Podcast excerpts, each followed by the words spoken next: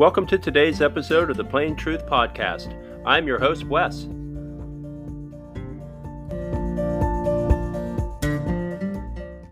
Welcome to this week's episode of the Plain Truth Podcast, and actually a brand new year, 2023. It is here.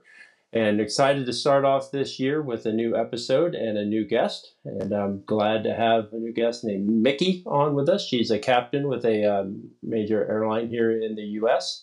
She's also a friend of one of our prior guests, Keith Sykes.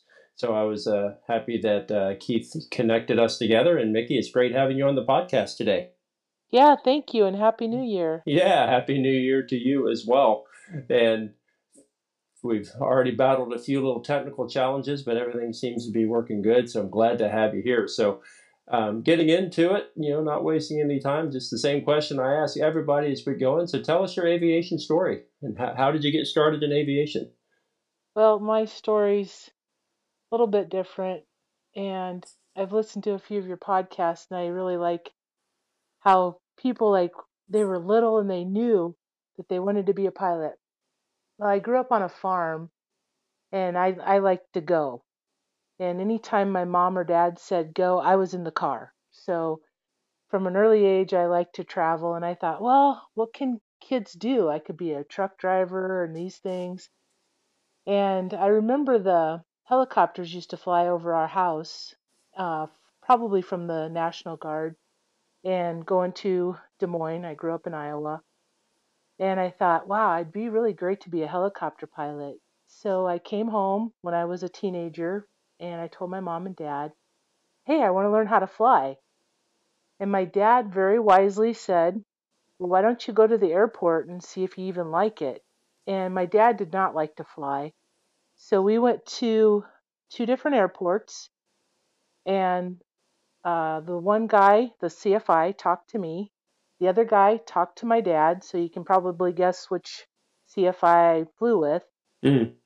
So I went to the airport where the guy talked to me, and I got a job actually working in a junk mail factory, so I could support uh, my flight training. And okay. I had two two other jobs at the time, part time jobs, and so I would work from midnight or from uh, four to midnight, and um, then I would go and fly during the day once or twice if the weather was good.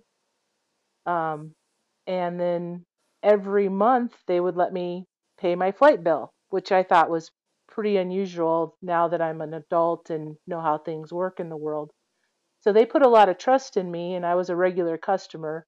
And I had this terrible job where I was throwing junk mail out to the whole world or the whole United States and so it was a great motivator. Um, I stayed at um, my parents' place for about a year after high school and continued to make money and continued to look into where to go to colleges and stuff. Mm. And um, you guys probably remember the TV show The A Team. Oh, yes. Uh-huh. So Murdock from the A Team was kind of my hero, and I wanted to fly helicopters and kind of anything that was in the sky. So I looked into helicopter flight training. I found out it was like three times as expensive as as airplanes. Mm-hmm. So I continued on at the University of North Dakota, uh, learning how to fly airplanes.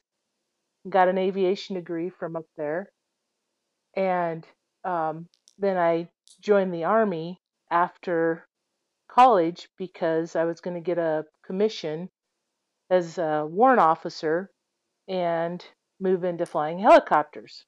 So okay. I had this had this great plan in my head, right? Sure. And as we know, sometimes we set the plan, but the Lord directs our steps. Right. So I joined the army to be all I could be, went down to basic training in Missouri and it was super super cold there during that time met some people one of my drill sergeants was actually a warrant officer helicopter pilot or something and or he had worked with them and uh, I can't remember how the story went now, but he talked to me a lot about aviation. And then the commander that was in charge of us, he said he would write me a recommendation. So I continued on with my Army training and went down and did my first MOS training in Fort Sam Houston, met some more people that were aviation people. And then when I came back to Iowa, um, I left my first MOS, which was preventive medication and uh, medicine, and went into um, a helicopter unit. Okay. As um, just a sergeant and uh, working in the back of the helicopters. So I was a mechanic, crew chief, uh, door gunner, and um, was talking to the people in there because they always needed pilots. And so they would send me down for my exam, the physical exam. So I always passed everything but my eyesight.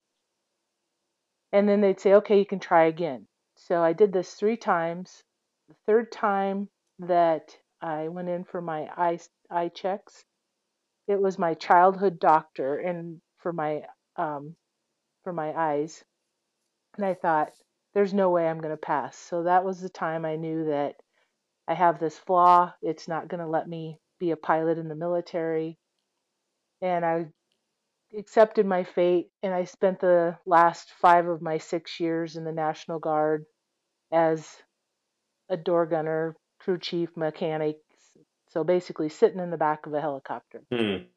which is much akin to a drug addict working in a pharmacy. So I'd Right. be sitting in the back and the guys up front, they were like Vietnam era pilots and I'd be talking to them and they'd be talking to me and they'd always say, "Oh, you're a you're a flight instructor.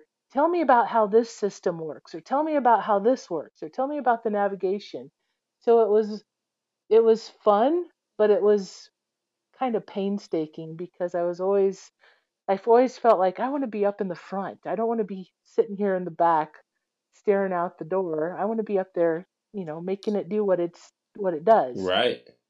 And I was um I was a pilot. I was multi-engine CFI at this time and, you know, instrument and commercial and all that, but the the jobs were uh, few and far between during those those early years of my aviation career.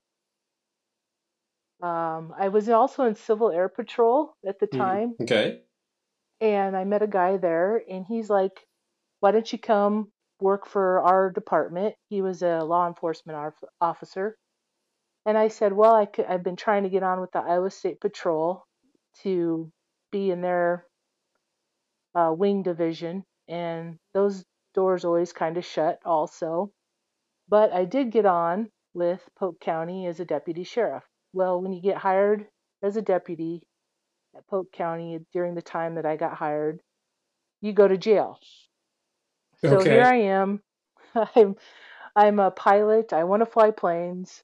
I'm still in the National Guard and I'm in jail. And 2 hours into orientation, I was like I really hate this job. This is like one of the worst jobs in the world. So, what do you have in the in uh, jail? You have a captive audience at least. right. So, I uh, would talk to the inmates a lot, and I wasn't flying very much, and the the whole flight wing idea never really developed at uh, Polk County the way the guy had wanted it to. So I spent three years in jail, and of course, like all the inmates, I was looking for a way to escape. Hmm. And I thought, what better way to escape jail than to go into missions? So I went to a couple of, uh, um, I think it was called Windows on Wycliffe at the time. Okay. And Wycliffe and JAARS have a like a sister ship, if I remember right. They they work together well. That's correct. Uh huh. So I thought, well, I could go talk to them.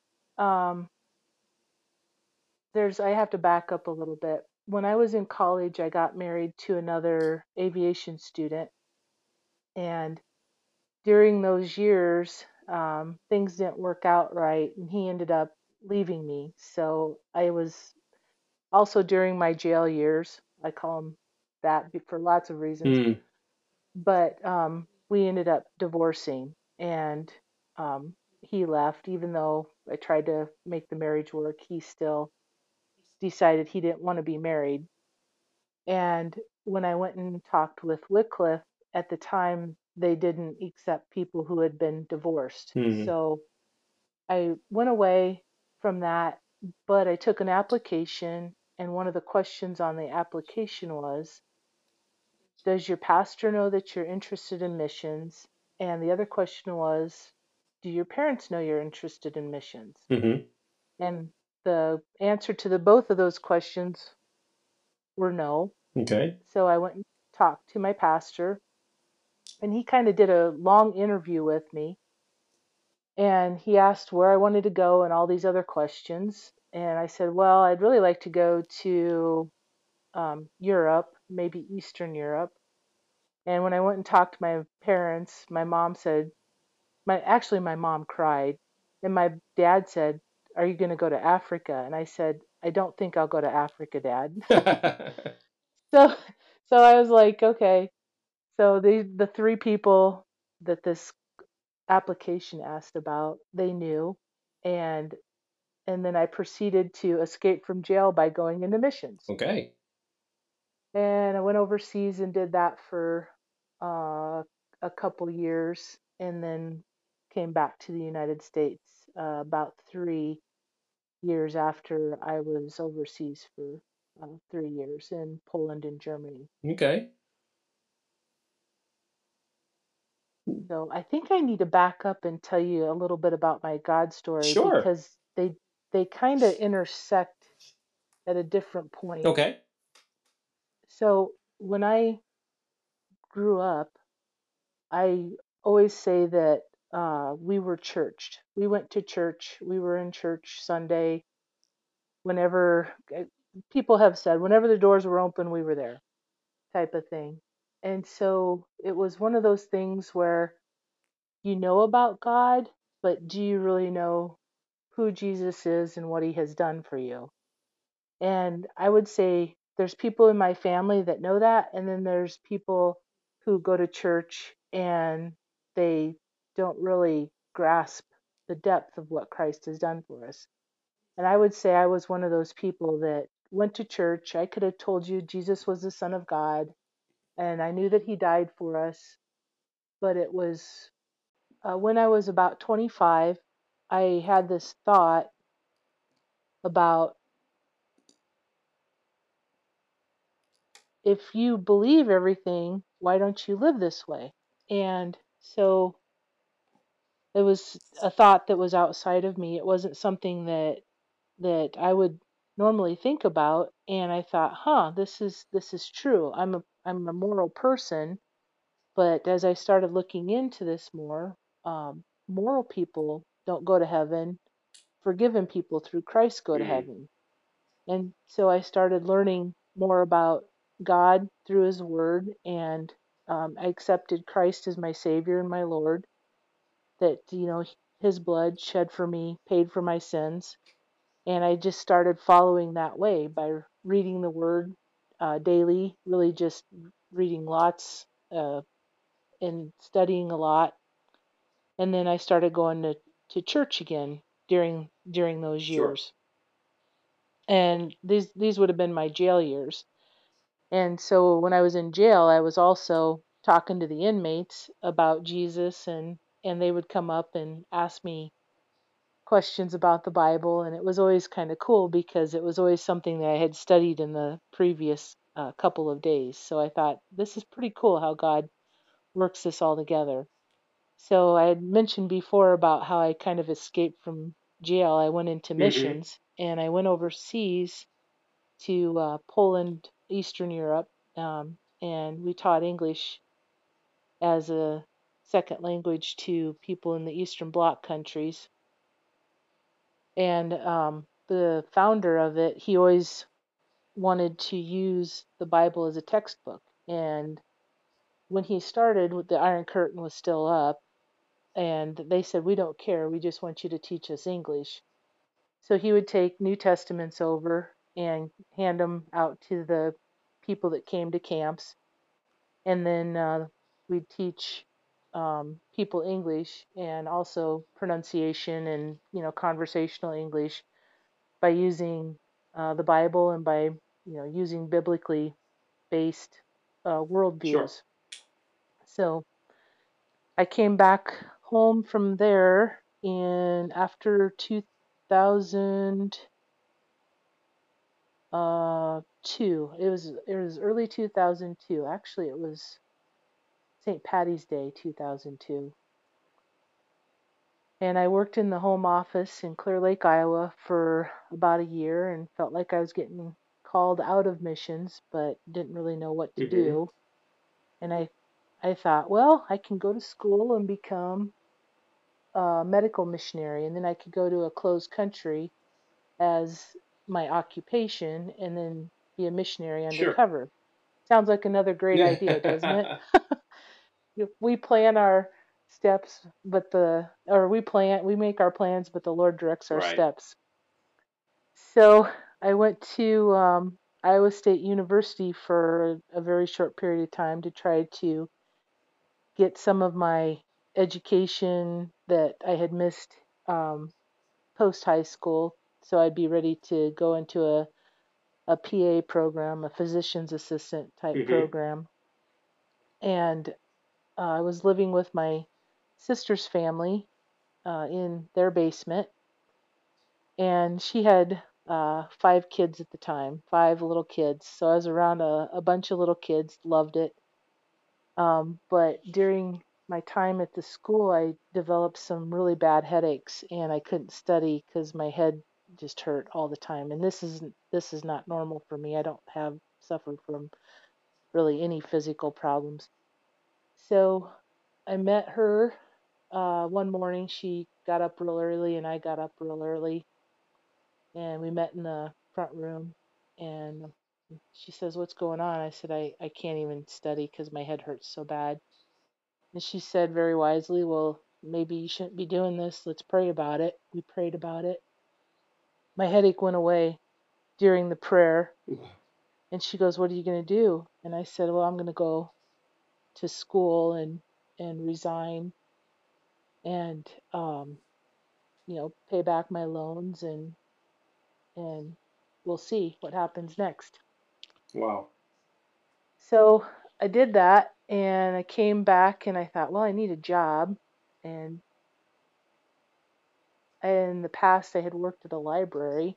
So I stopped at a library and I said, "Hey, you guys need any help?" And I was thinking kind of like volunteer help just to keep mm-hmm. me busy.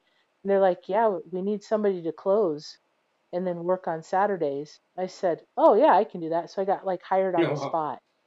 And so I walked in, got hired on the spot at a library and it was within walking distance of my sister's house. So I mean, it was just again, God's got his hands all over this. And I was really afraid of going back into aviation because I had made it such an idol as as a teenager, as a young person. And I didn't want it to have that kind of control over my life anymore cuz you know, I'm I'm walking with the Lord now and I want to be his servant. I want to be what he wants me to do.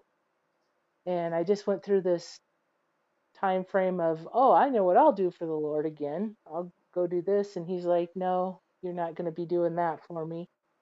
So uh, I hung out at the library and then I thought, okay, I'm just going to go down and get checked out at the local airport and do my, uh, you know, my flight review and my instrument, uh, get back in, you know, so I could fly instruments. Walked in, and I had a two to three flight time with this guy named Dave Smith.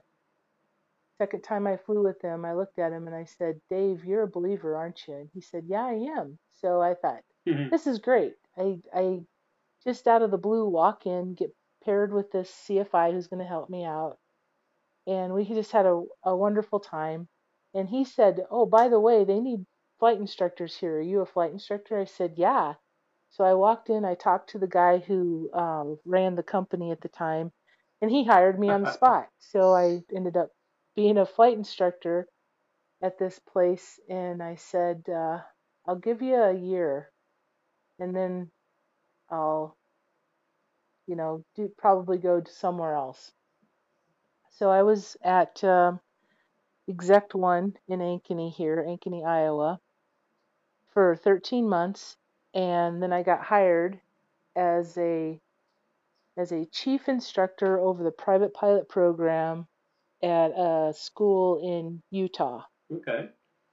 And I just I was just over the moon because I love teaching and I thought this will be great. I like being in the uh, you know the university setting because I went to the University of North Dakota and and uh, you know the 141 school was you know it really helped me and I was just looking forward to to being in another flight school.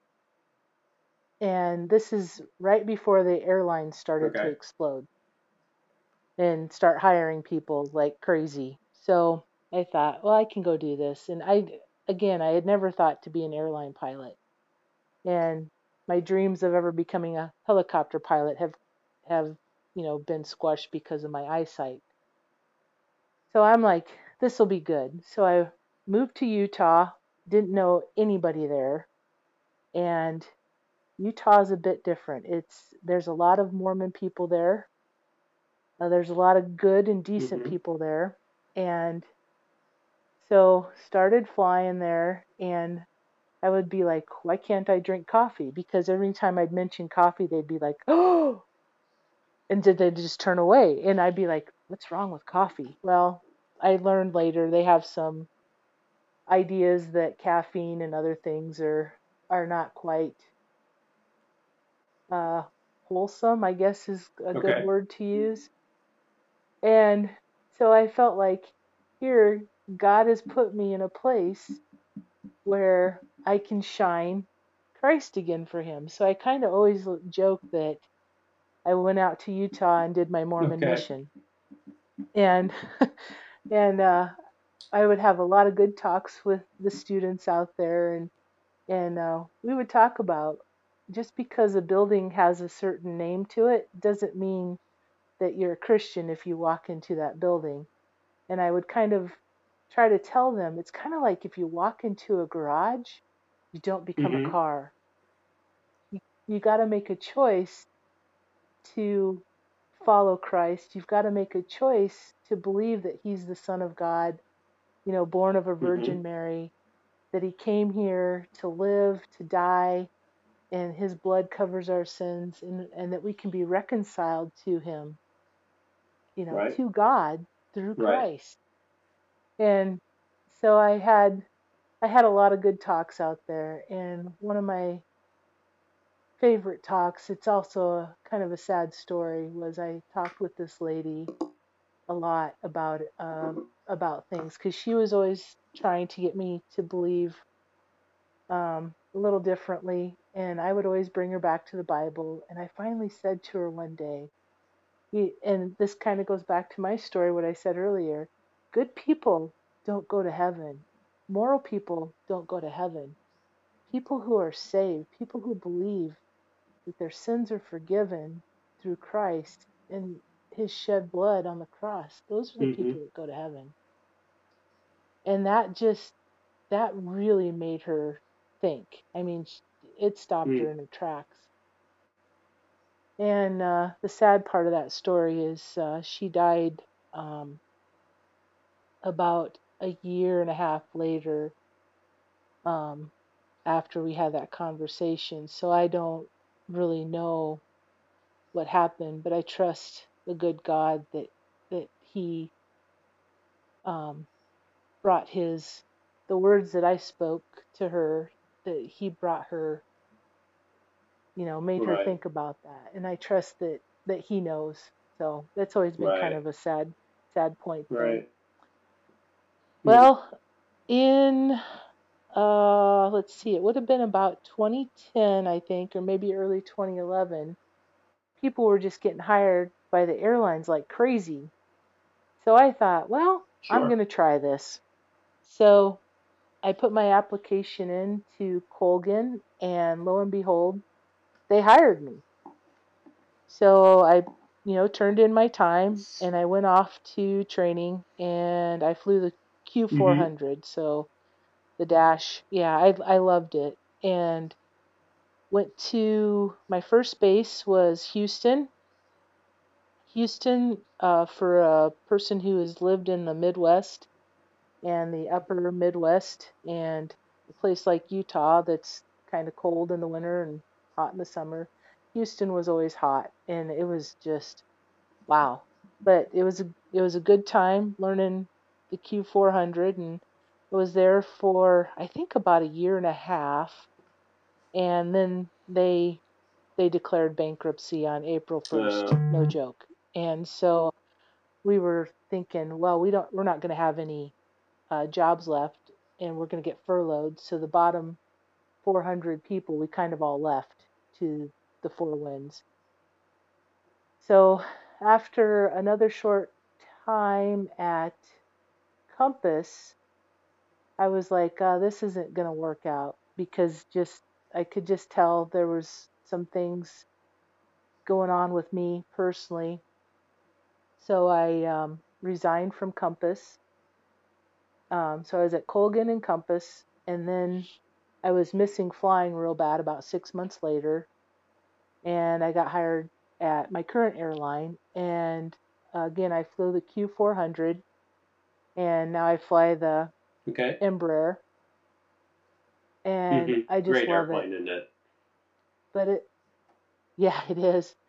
And as I look back through this, through my aviation before and then after, I, I want to say like before really following Christ and then after following Christ. And he took me through a few detours. You know, he took me to jail and then he put me on the mission field and then he brought me back.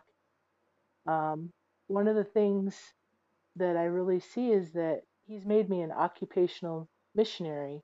Some people call it Mhm, being a right. tent maker, um, but but it's really kind of like, hey, I'm going to give you this job, and you're going to have, you know, enough money for food, clothing, whatever you need, housing, and you get to talk about me wherever you go. And I'm like, that's a really cool Yeah. gig if you think about it. And so that's kind of what I do. And then um, you had mentioned Keith. Uh, we work with the CERT program at our airline, and then I've also gotten into this past year working with um, anti-human trafficking and bring awareness to that at the uh, at the airline level Okay. also. So uh, about a year ago, a little over a year ago, I have to backtrack again, Wes. Um, once I started following the Lord and He took me to jail, I thought there's going to be no harder place to serve than to serve with inmates. Well, the day to day physical was kind of hard because, you know, inmates don't really want to be there because their Right. freedom's taken away. But if they're honest with themselves, they know why they're there.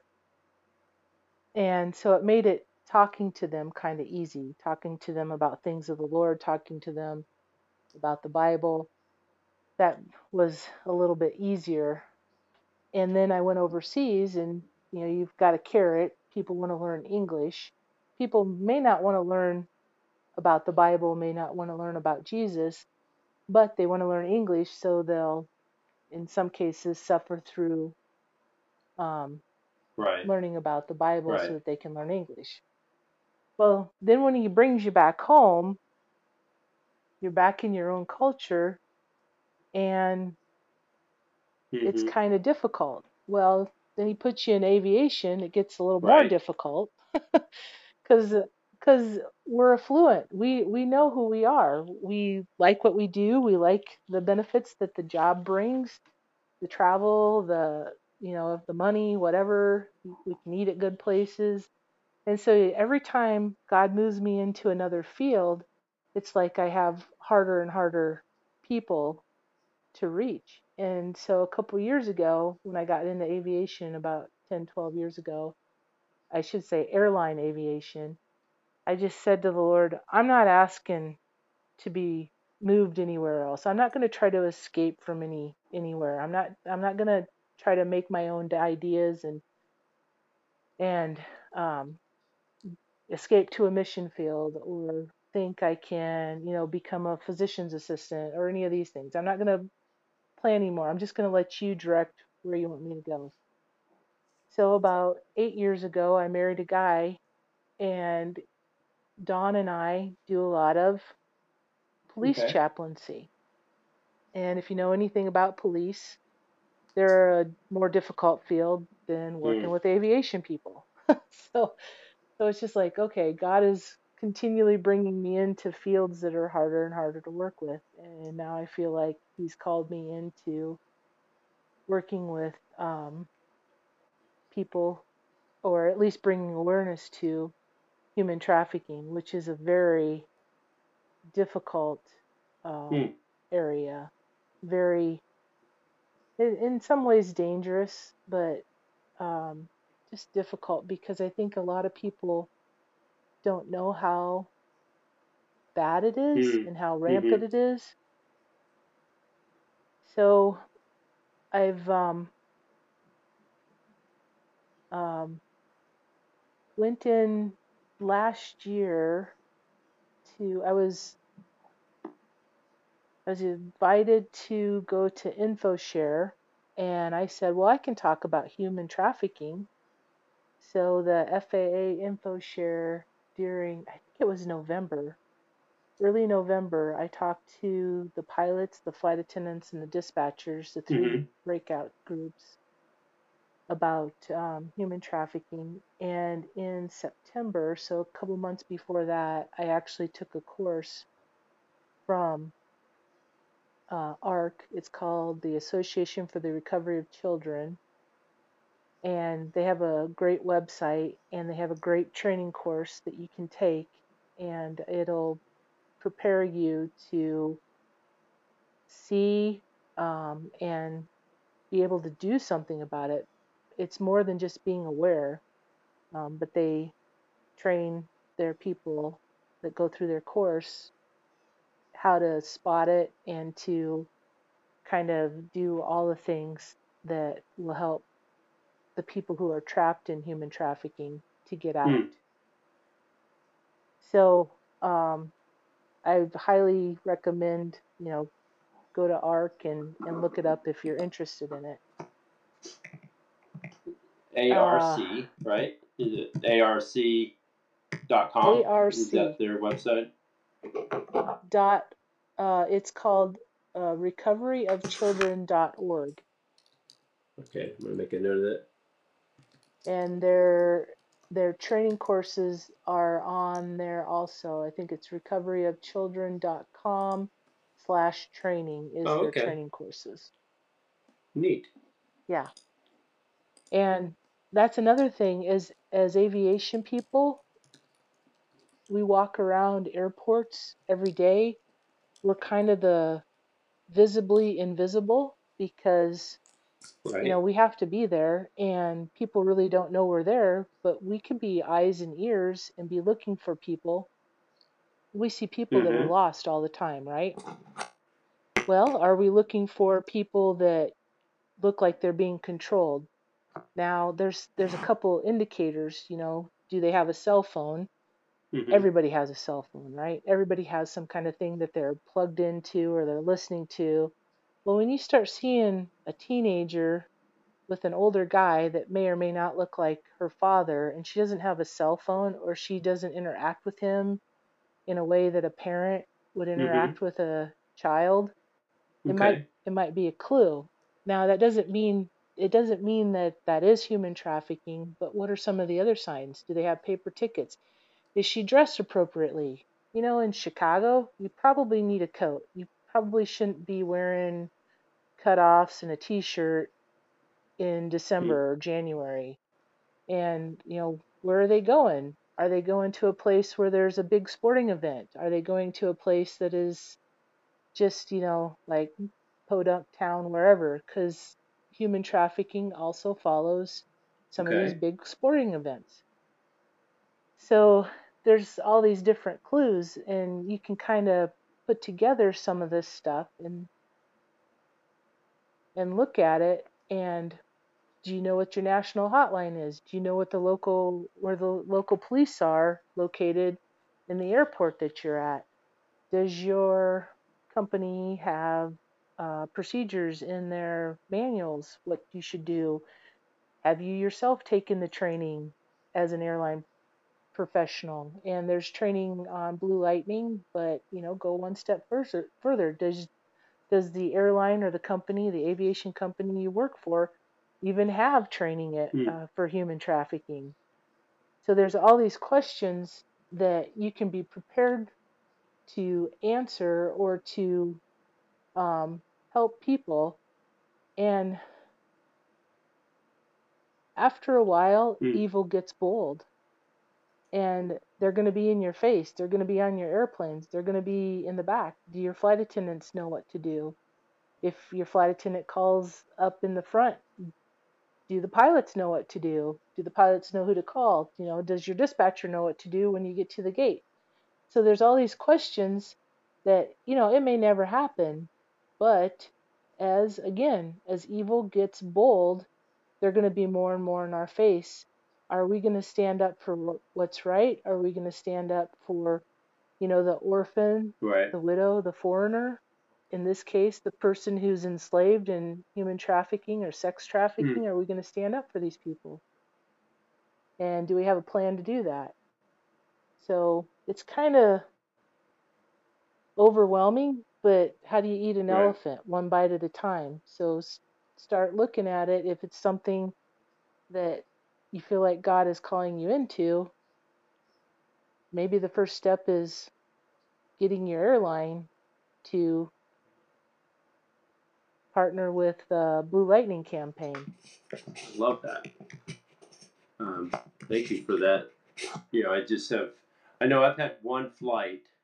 Um, this was about a year or so ago, uh, heading over into New Orleans, and we had a passenger, or it was a family, seemed very odd, seemed very out of place, and our flight attendants alerted to it and we were able to notify law enforcement, and there was, uh, and they they dealt with the situation. But I I was uh, um, touched by how well our flight attendants on that particular flight, um, how quickly they were able to recognize that yeah this is very out of place, and um, you know when we when we landed we were met by the by the police and they escorted them out, and of course we never heard what you know what happened on it, but there was definitely something going on. There was definitely it was definitely out of place, and so yeah, yeah. Yeah. Um, no, I appreciate that kind of those things to look about. You know, those indicators to be looking for. Um, because I'm, I'm sure you're probably like me at times. You know, you you you walk through the terminal and amongst a sea of people, and we get so task oriented, so task focused. You know, we just you know beeline to the gate, get on the airplane, get ready to go, and you know we don't oftentimes stop to focus on the people that that are about to get on our airplane, and we don't.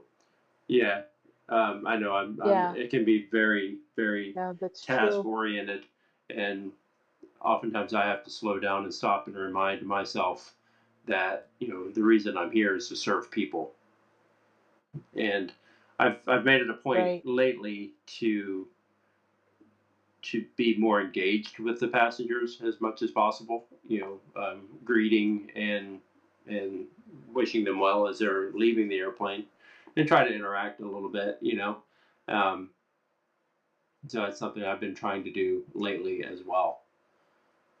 But no, I appreciate that um, awareness of of child trafficking because obviously we, we know that is a huge a huge issue. Um, yeah. So Yeah. as a as a, as a captain on the ERJ 175, um, what's your favorite thing about that airplane?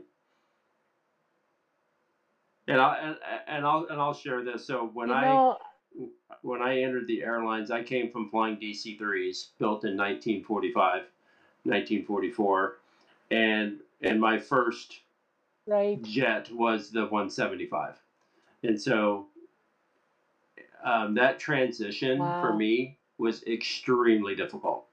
I had never flown glass. I had never flown flight Yeah, directors. Didn't have autopilots. Um, I, I did know how to read a PFD. I'm just I was a steam gauge steam gauge guy, and right. the first you know in the sim, I was like I have no idea what this thing is telling me or what it's doing. but I slowly learned that it's much more about Right. flying a computer than it is flying an airplane. Yeah, yeah, it, it is. And uh, it actually is my first jet because when when I went to Colgan, I flew I flew right, the the right. Q400, the big prop.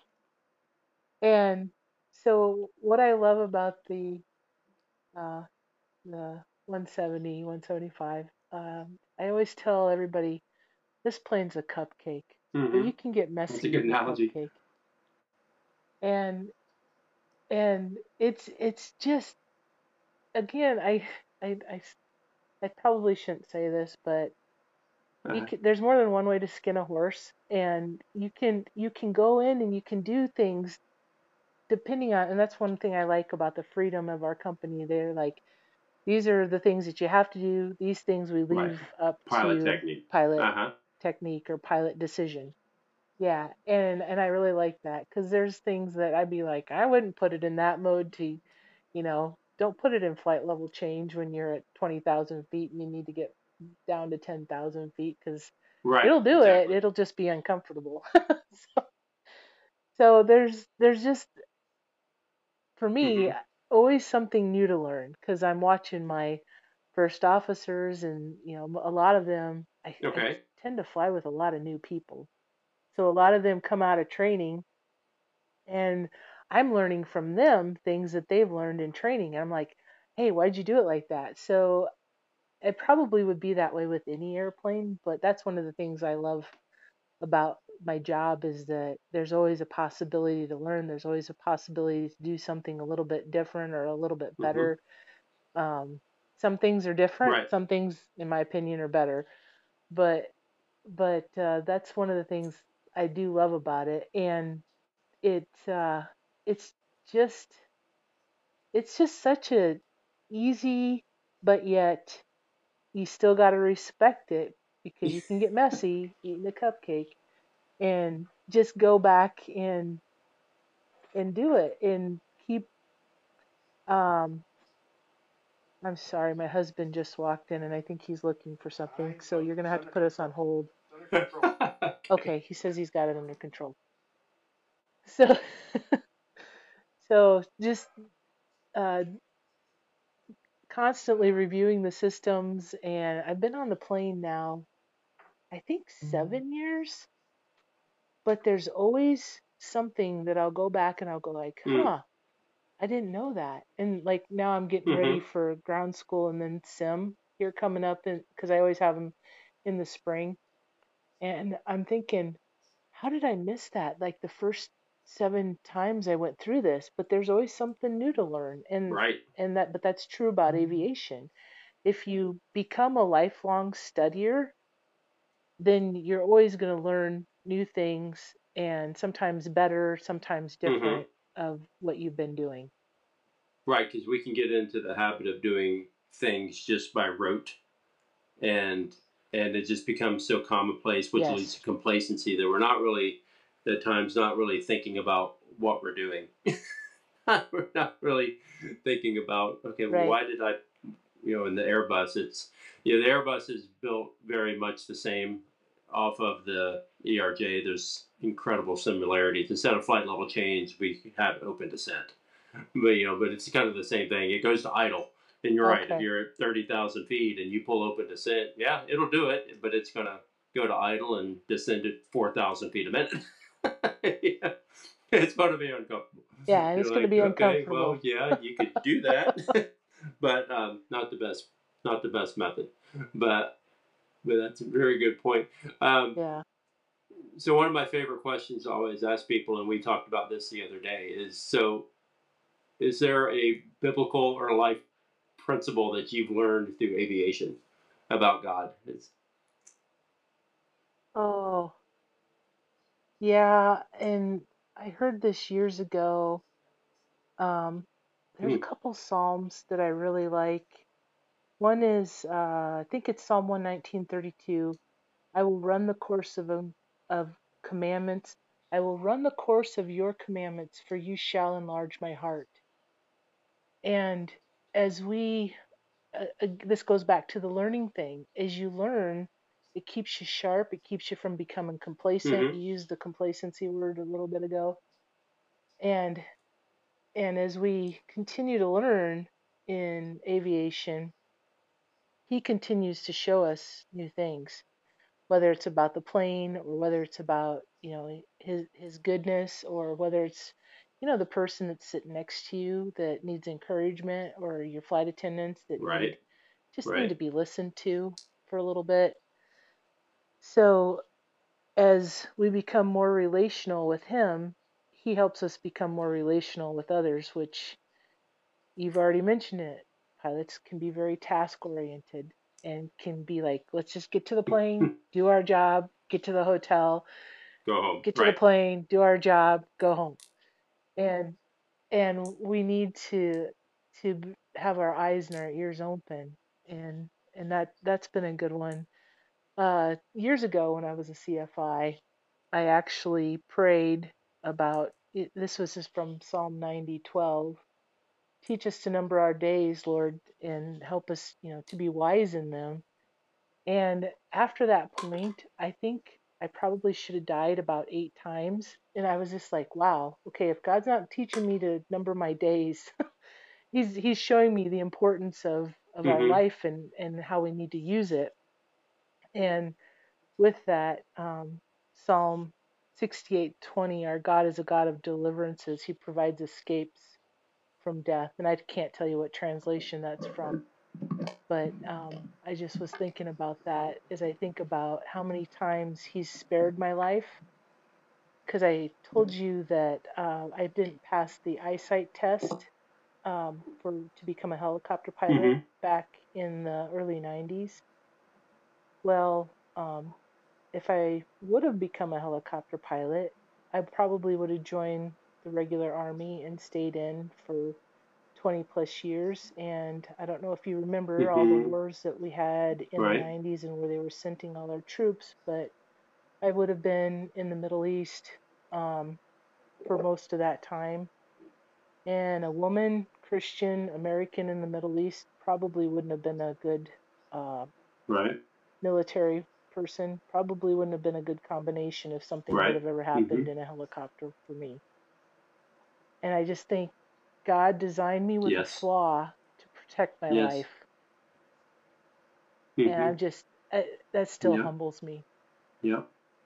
One thing I've been challenged with uh, lately and listening to a part of my, I like to listen to podcasts. That's the reason I'm doing this podcast. But there's a podcast that I listen to as part of my quiet time when when I go on jogs and things. Um, and lately, the the host has been talking about Psalm 23, and you know, typically we always think of Psalm 23 in terms of a funeral. But as I've been listening to this, it's really dawned on me that, oh no, no, Yeah. Psalm 23, when, when it talks about the Lord is my shepherd, I shall not be in want, it has Yeah. really transformed my thinking of like, is like, I tend to, I tend to fight, you know, what, what, you know, things aren't going my way in life, you know, we tend to want to fight that and and battle. And and instead I'm it's it's really teaching me that you know what? Sheep are dumb. Sheep, sheep are just dumb right? And uh, and you know a shepherd has a, a has his crook and he has his his staff. And a shepherd protects the sheep guides the sheep feeds the sheep, provides for the sheep, you know, provides shelter for the sheep. And it's kind of dawned on me. It's like, hold on, God is telling me that He is my Father, and He's a good Father, and He's also telling me that He is my shepherd. Yes. And and it dawned on me, and this guy was saying that you know, worrying or not trusting God, not surrendering to God, is essentially a form of practical atheism. It's basically saying that God, I know you exist, but because I don't trust you, then I don't believe in you. I don't believe that you can meet my needs. I don't believe that that Right. you are going to shelter me and protect me and provide for me and so on and so forth. And so that's been really challenging to me that you know what? Yeah. I need to remind myself every day that the Lord is my shepherd and because he is then I want for nothing because he's promised these are promises of his that he will provide for us he will guide guide us whether it's through like you said you know um, eyesight and not being able to fly a helicopter well now you see you've lived long enough that you see how that wasn't a curse that was actually a blessing and um, you know when things Oh, happen in our absolutely. Yeah. lives and we feel like god is taking something away from us no he's actually giving us something. We just have to be patient and seeing what it is. There's a Yeah. reason, and it's always for our good. Always for our good. And that's just so hard, right? Yeah. It's so easy to Yeah. say, but it's just so hard to do. But that's kind of been a, a challenge for me going into this new year that each day I'm going to remind myself that God is my shepherd and I shall not want. Yeah, Yeah. because he's just amazing. And and there there brings there's such a peace when you realize that and and it brings you into a place hmm where you can you can just rest. And and as we know, chaos Oh, yes.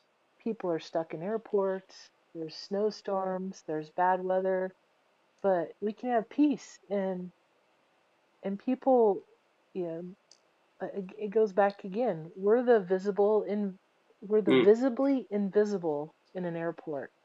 And we can we can see those people who are right, struggling, you know, at the airport because that's right, that's where we live. We live in airports. We see that. We can, we can go up to them and give them a kind word. We can go up to them and say, "Hey, where are you going?" And we can go up to them, point them to the right gate, and all these things. And you know, it, it's Yep. kindness. And you go back to the fruit of the spirit: hmm love, joy, peace, patience, kindness, gentleness, Right, goodness, faithfulness, self-control. And you can you can be kind to people. And and we know in the past couple of years, especially after the COVID hit and some of the stuff going on, just how mean some of the oh, yes. people are to our to our poor gate agent. It's mean. Sometimes it's the gate Right, agent that needs to be talked that needs to, well, they just need to be talked off the ledge and say, "Hey, tell me what's going on cuz I I can help share that burden with you."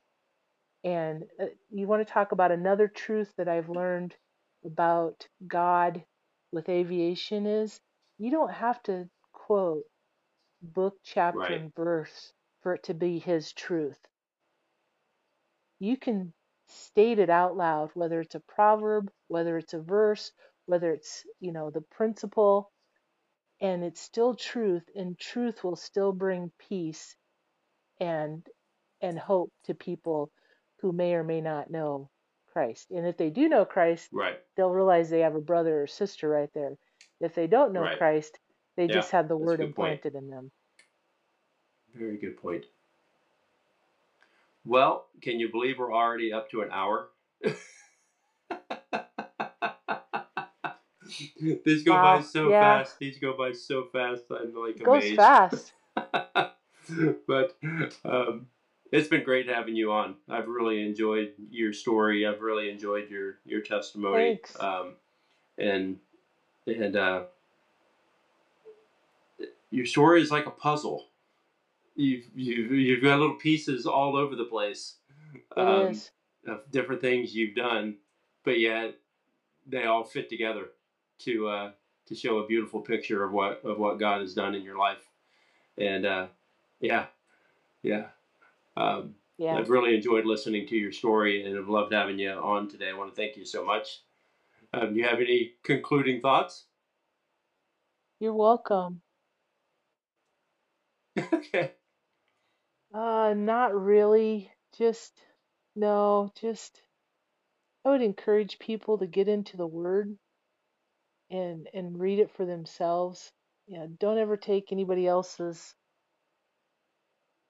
word for the word and and test it. You know, there's a few Okay. things. I guess I do have something to say. There's a few there's a few things that God says, and and uh, one of them is in Malachi when He says, "Test me in Mhm. this and see if I will not throw open the floodgates of heaven." You know, bring the Right. whole. Basically, it's bring the whole tithe into the Give God. storehouse. Right. You can never out. You can never out give, give God. And then, as far as you as an individual, as a person walking, and maybe there's some people that Right. are like, "Oh, I can't trust God." Test Him. Test and see, and put your full weight on Him, Right. and see if you if He isn't faithful every time. And then find somebody to talk Yep. to about your walk with the Lord, because as you talk with somebody else, Mhm. you'll encourage them, and Right. they'll encourage you. Yeah. Iron sharpens iron. It's perfect. Perfect. Yeah. All right, Mickey. Well, I will let you go. Again, thank you so much for joining us. And uh, again, I hope this episode is really a blessing to all those that, that hear, and I wish you a very happy new year.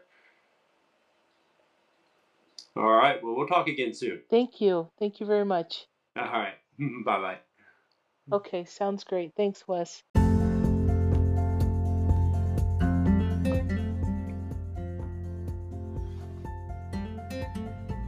Thank you for listening to today's episode of the Plain Truth Podcast. If you enjoyed our show, please subscribe and follow us wherever you listen to your podcasts. Be sure to come back next week for more discussions and stories about God's Word and the amazing world of aviation. Until next time, set your course straight and stay on track.